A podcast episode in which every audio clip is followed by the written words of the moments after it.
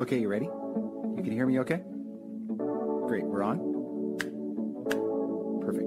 Awesome. Let's go. I'm Peter Little, lead pastor at Christ Pacific Church in Huntington Beach, California. We're cultivating a community of faith, hope, and love that follows Jesus into the world. And you're listening to our Sunday Sermons podcast. To learn more about us or to subscribe to this podcast, visit us at cpchb.org. Thanks for listening. Good morning, good morning. If it has not been said, welcome. My name is Jericho. I'm the family life pastor. And you guys look great. I am envious of everybody wearing shorts. All right. I'm not envious of the people with the AC at home. I know your electric bill's crazier than mine.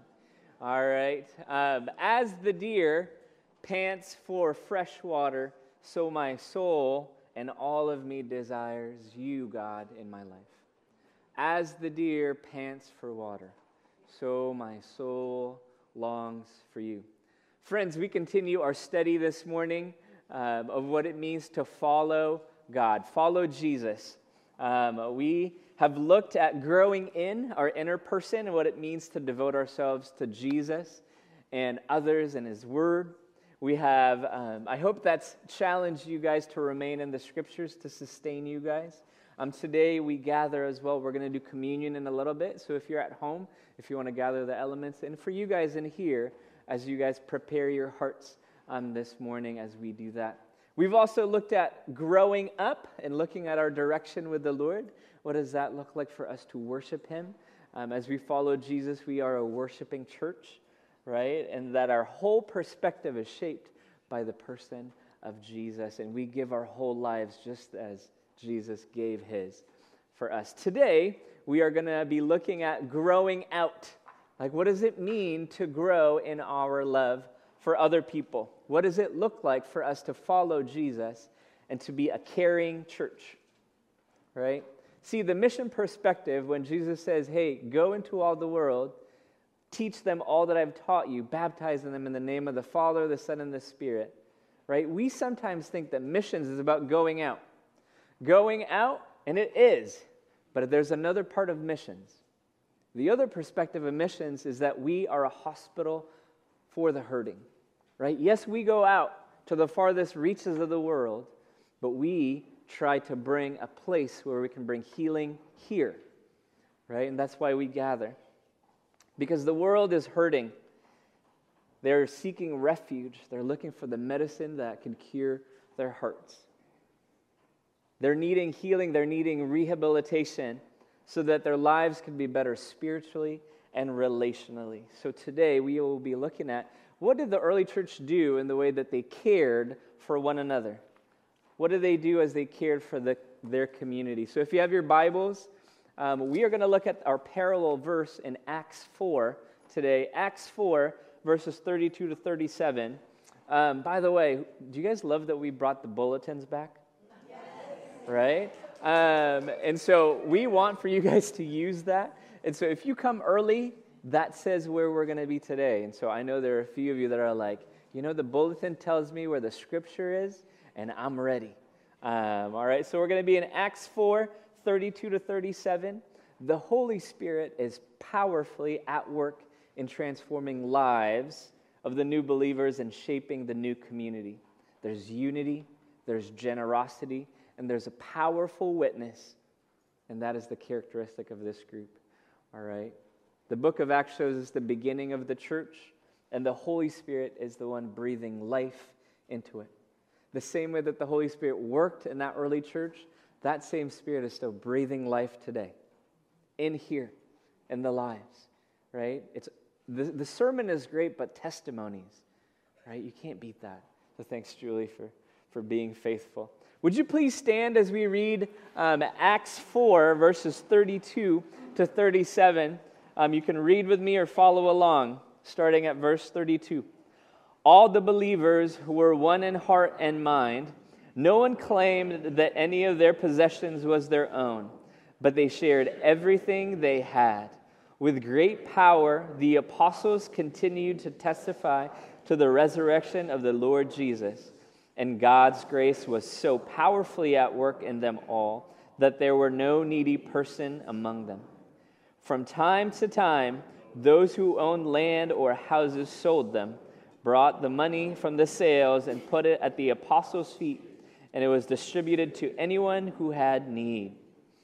I continue reading Joseph, a Levite from Cyprus, whom the apostle called Barnabas, which means son of encouragement. He sold the field he owned and brought the money and put it at the apostles' feet. Would you pray with me this morning? Lord God, God, would you help us embody what your Holy Spirit designed the church to be today? God, that we are loved and cared for by you first. That you, Holy Spirit, causes us to live in a new way, a new revelation of your love for us first. Would you bless, God, the sermon this morning, that you would use me to encourage us, the church, to love others? Would you heal our community, Lord, and use us as agents of healing? that you've called us to. And we pray this in your powerful and mighty name, Jesus. Amen. Amen. You may be seated, friends. The first thing the early church understood that they were cared for by the Holy Spirit. Before we get to what it means to care for others, we have to understand what the Holy Spirit does for us. We live in the age of the Spirit where the third person of the Trinity has been poured out and remains in each and every one of us. See, in the Old Testament, the, the Holy Spirit would come for a special assignment, right? They would need a king, and there's this faithful guy and or a faithful gal, and the Holy Spirit would come upon her, and she would fulfill the assignment, and then the Holy Spirit would, would go.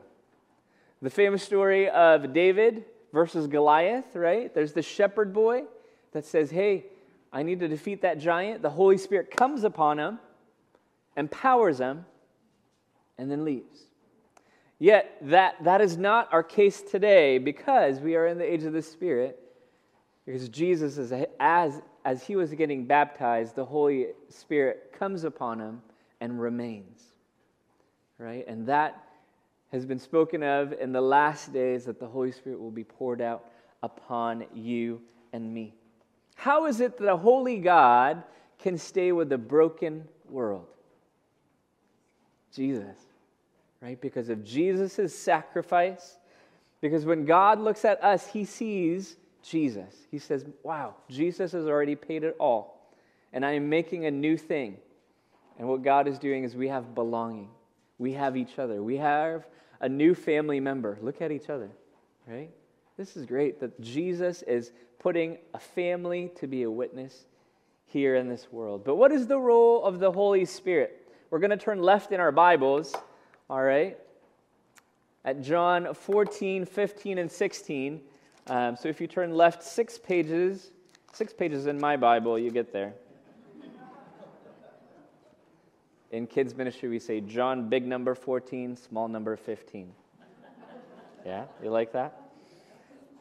What does the Holy Spirit do? These are words of Jesus himself. Verses 15 to 18 in chapter 14 says, If you love me, Jesus says, keep my commands. I will ask the Father, and he will give you another advocate. To do what? To help you and to be with you forever. He is the Spirit of truth. The world cannot accept him because it neither sees him nor knows him. But you know him, for he lives with you and will be in you. I will not leave you as orphans, I will come to you. This is before Jesus goes to the cross and before Pentecost. When Jesus makes a promise, does he keep it? Uh-huh.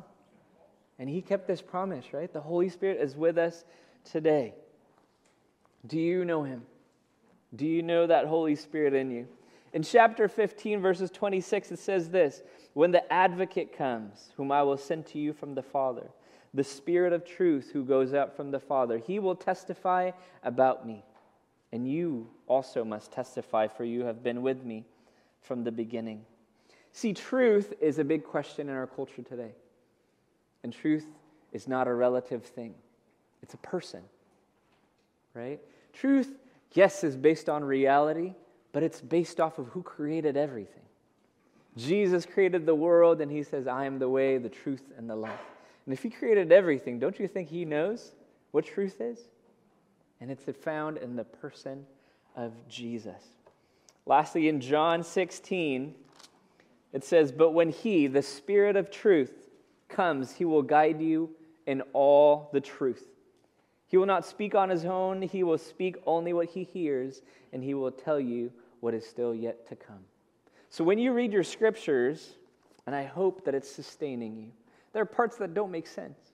But you can say, Lord, Holy Spirit, would you help bring this to life? Would you please help me understand who Jesus is? The other name for the Holy Spirit, He is the God of comfort.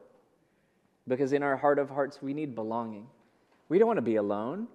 We don't want to have an alienated relationship with our family. All right, and that is the role of the Holy Spirit. Jesus says, I will not leave you as orphans. Anybody who is born of flesh, who has a worldly perspective, will have a worldly perspective. But if you've been born again, you are born of this same Spirit. The world will try to understand the Spirit, and actually you, but they won't understand it because we live in the age of the Spirit. True worshipers, Jesus says, are those who worship God in spirit and in truth. Do you know this Holy Spirit? Do you experience His work in your life? Let me tell you my favorite thing as a pastor is to show you guys what you already know. You might just not know it. Maybe you're distracted by other things, but do you know that the Holy Spirit is working powerfully in you? We're going to turn to the Old Testament in Psalm 139. You can close your Bible, crack it in half. You'll get there. Psalm 139, verses 7 to 12. It says this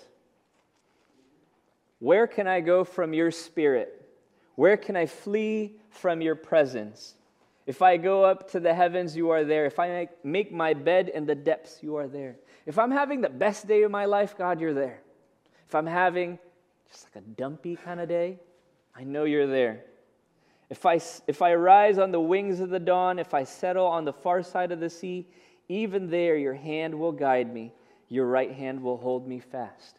If I'm having an awesome life and I can't wait to wake up to welcome the day, or if I just can't wait for that five o'clock so that I can go home, or I can't go back, I can't just wait until I get to, to relaxing at home.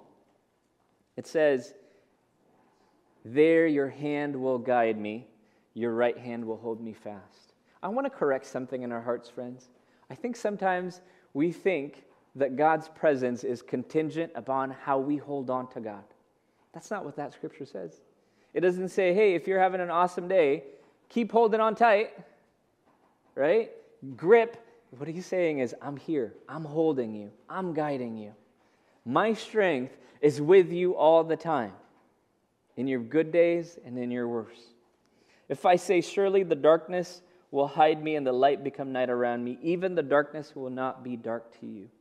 The night will shine like the day, for darkness is as light to you. However dark your season is right now, if you have God, you have hope. Right? The light of mankind, the light of the world, Jesus Himself, and His Spirit is with you.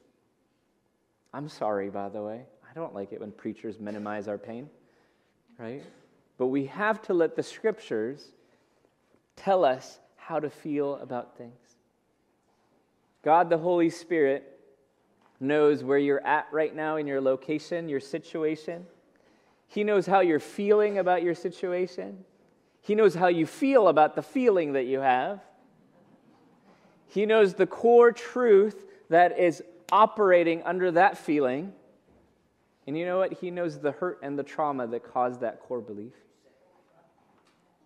And you know, sometimes psychology stops there. We just want to get to the root of the problem, right? But as Christians, we know that there is the Holy Spirit's desire. He might have allowed for things to happen, but he still has a desire. Um, in seminary, they taught us to ask this question why? You have to ask it six times, right? And that's what I just said to you. Hey, where are you at in life? Why are you there?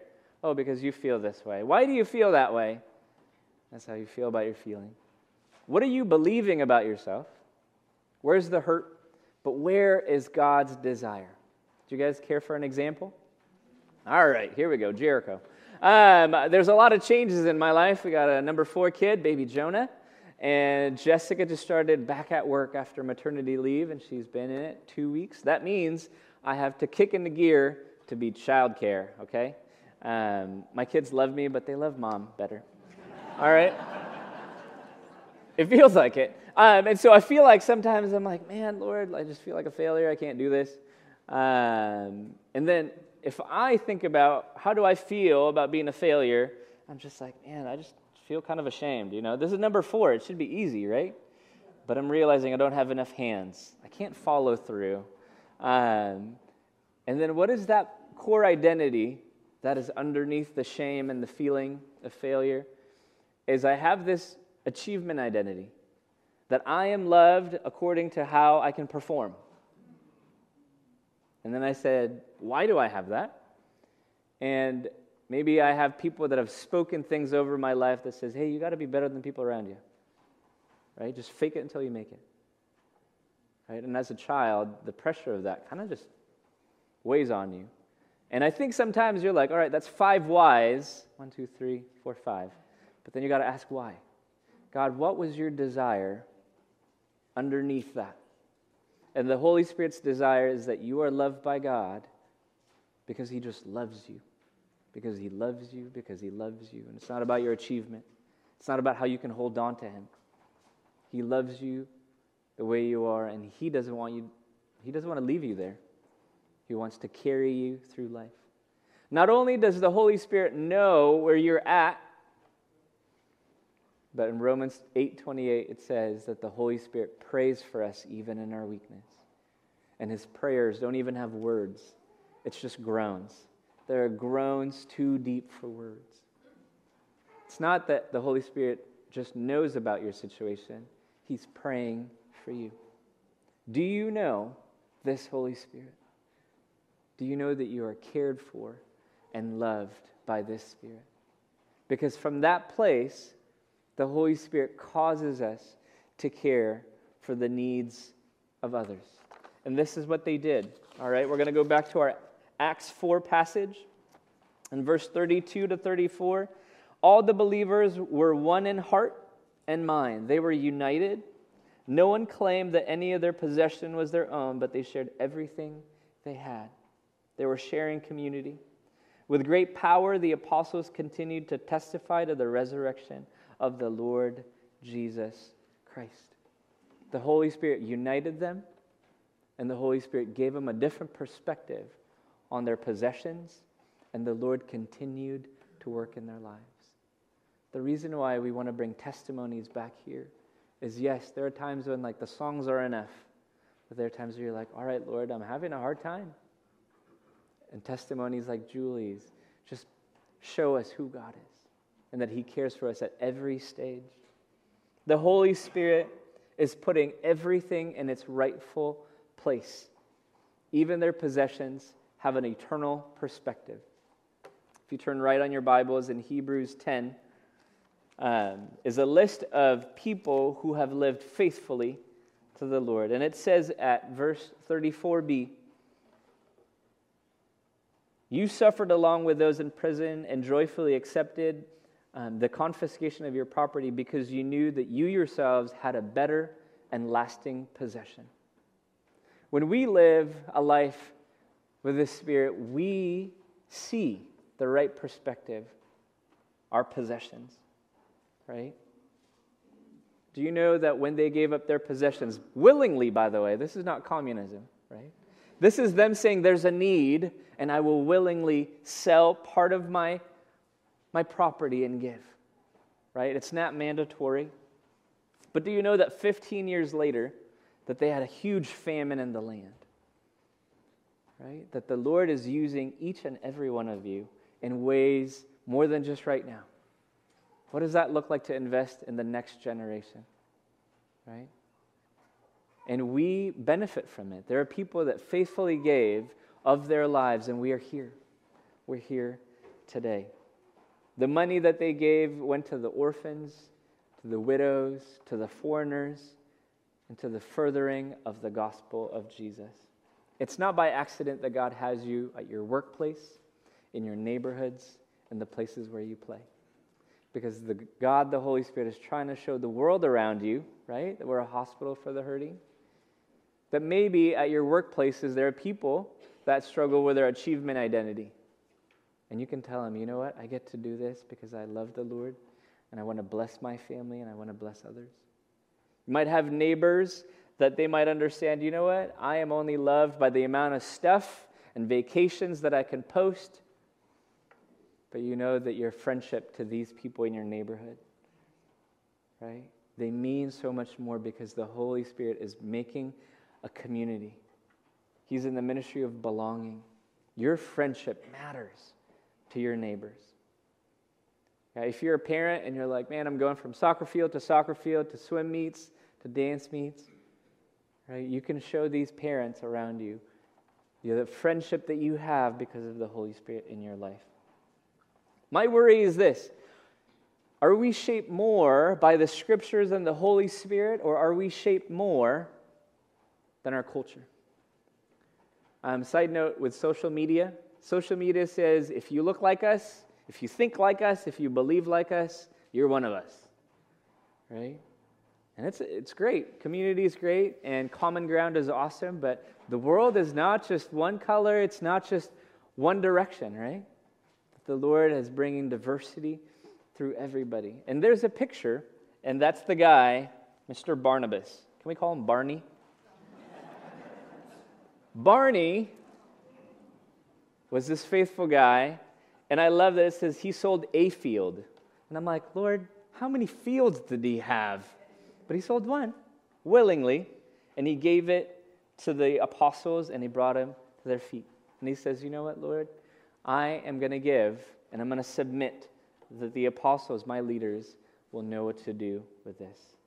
Right? He blessed the people in his ministry. Um, do you know later on he was a missionary with Paul? When Paul, the persecutor, um, became a Christian, he actually went home. They were so scared of him that he went home that it says that it took 7 to 14 years before he went back to the ministry. And guess who brought him back? Barnabas, Barnaby, Barney. Barney says, Hey, the, the Gentile Christians are getting to know the Lord. I know it's been seven years, and I know, I know you like your tent business, but I need you to come back. I need you with me. Barney is the contrast of the, the rich young ruler in Luke 18. There's, there's a rich young ruler that says, Jesus, I've done everything in the Ten Commandments. I've done all of it. What else should I do? And Jesus says, I want you to take all that you have and sell it and give it to the poor.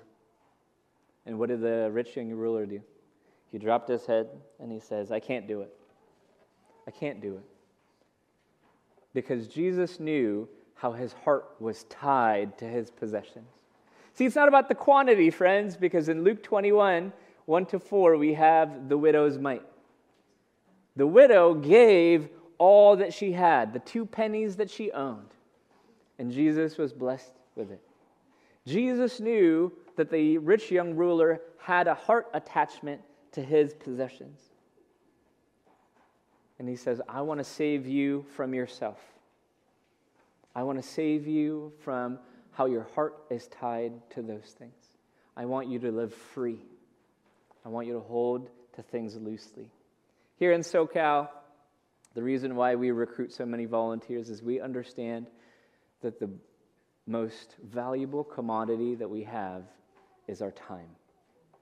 We're so busy, right? And I understand that when I ask you, hey, you want to come hang out on Wednesdays? You want to come hang out on Sunday mornings? But is the Lord challenging us? How is your heart attachment to your time?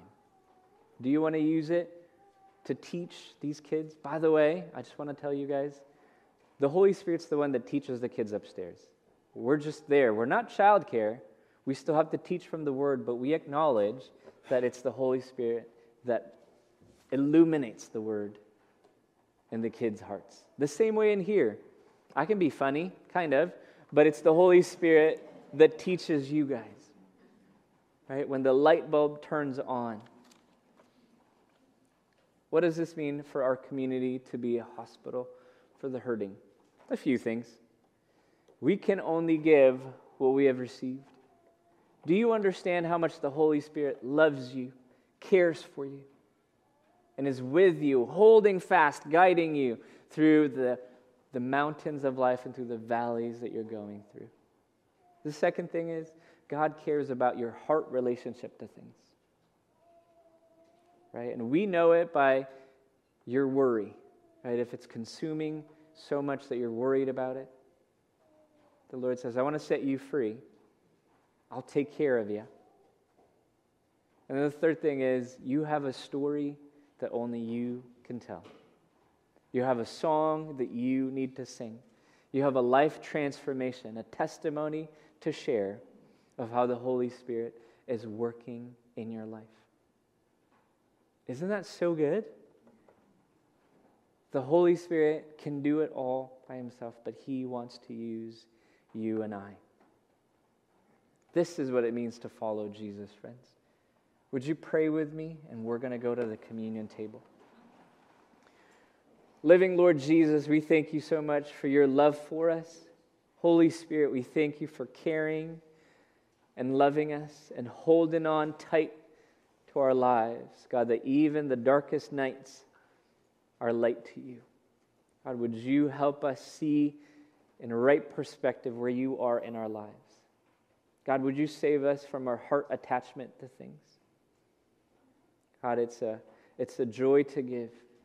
Blessed are the givers. Jesus, we thank you for giving us your Son and giving us your Spirit and giving us your church. God, as we gather this morning, Lord, would you sustain us? Would you sustain us today, Lord, as we walk out, walk out into the world again? Jesus, thank you for your sacrifice. In Jesus' name. Amen. Thanks for joining our Christ Pacific Sunday Sermon Podcast. To hear more of our sermons, or to subscribe, or to learn how you can be engaged with what we're up to in Huntington Beach, please visit us at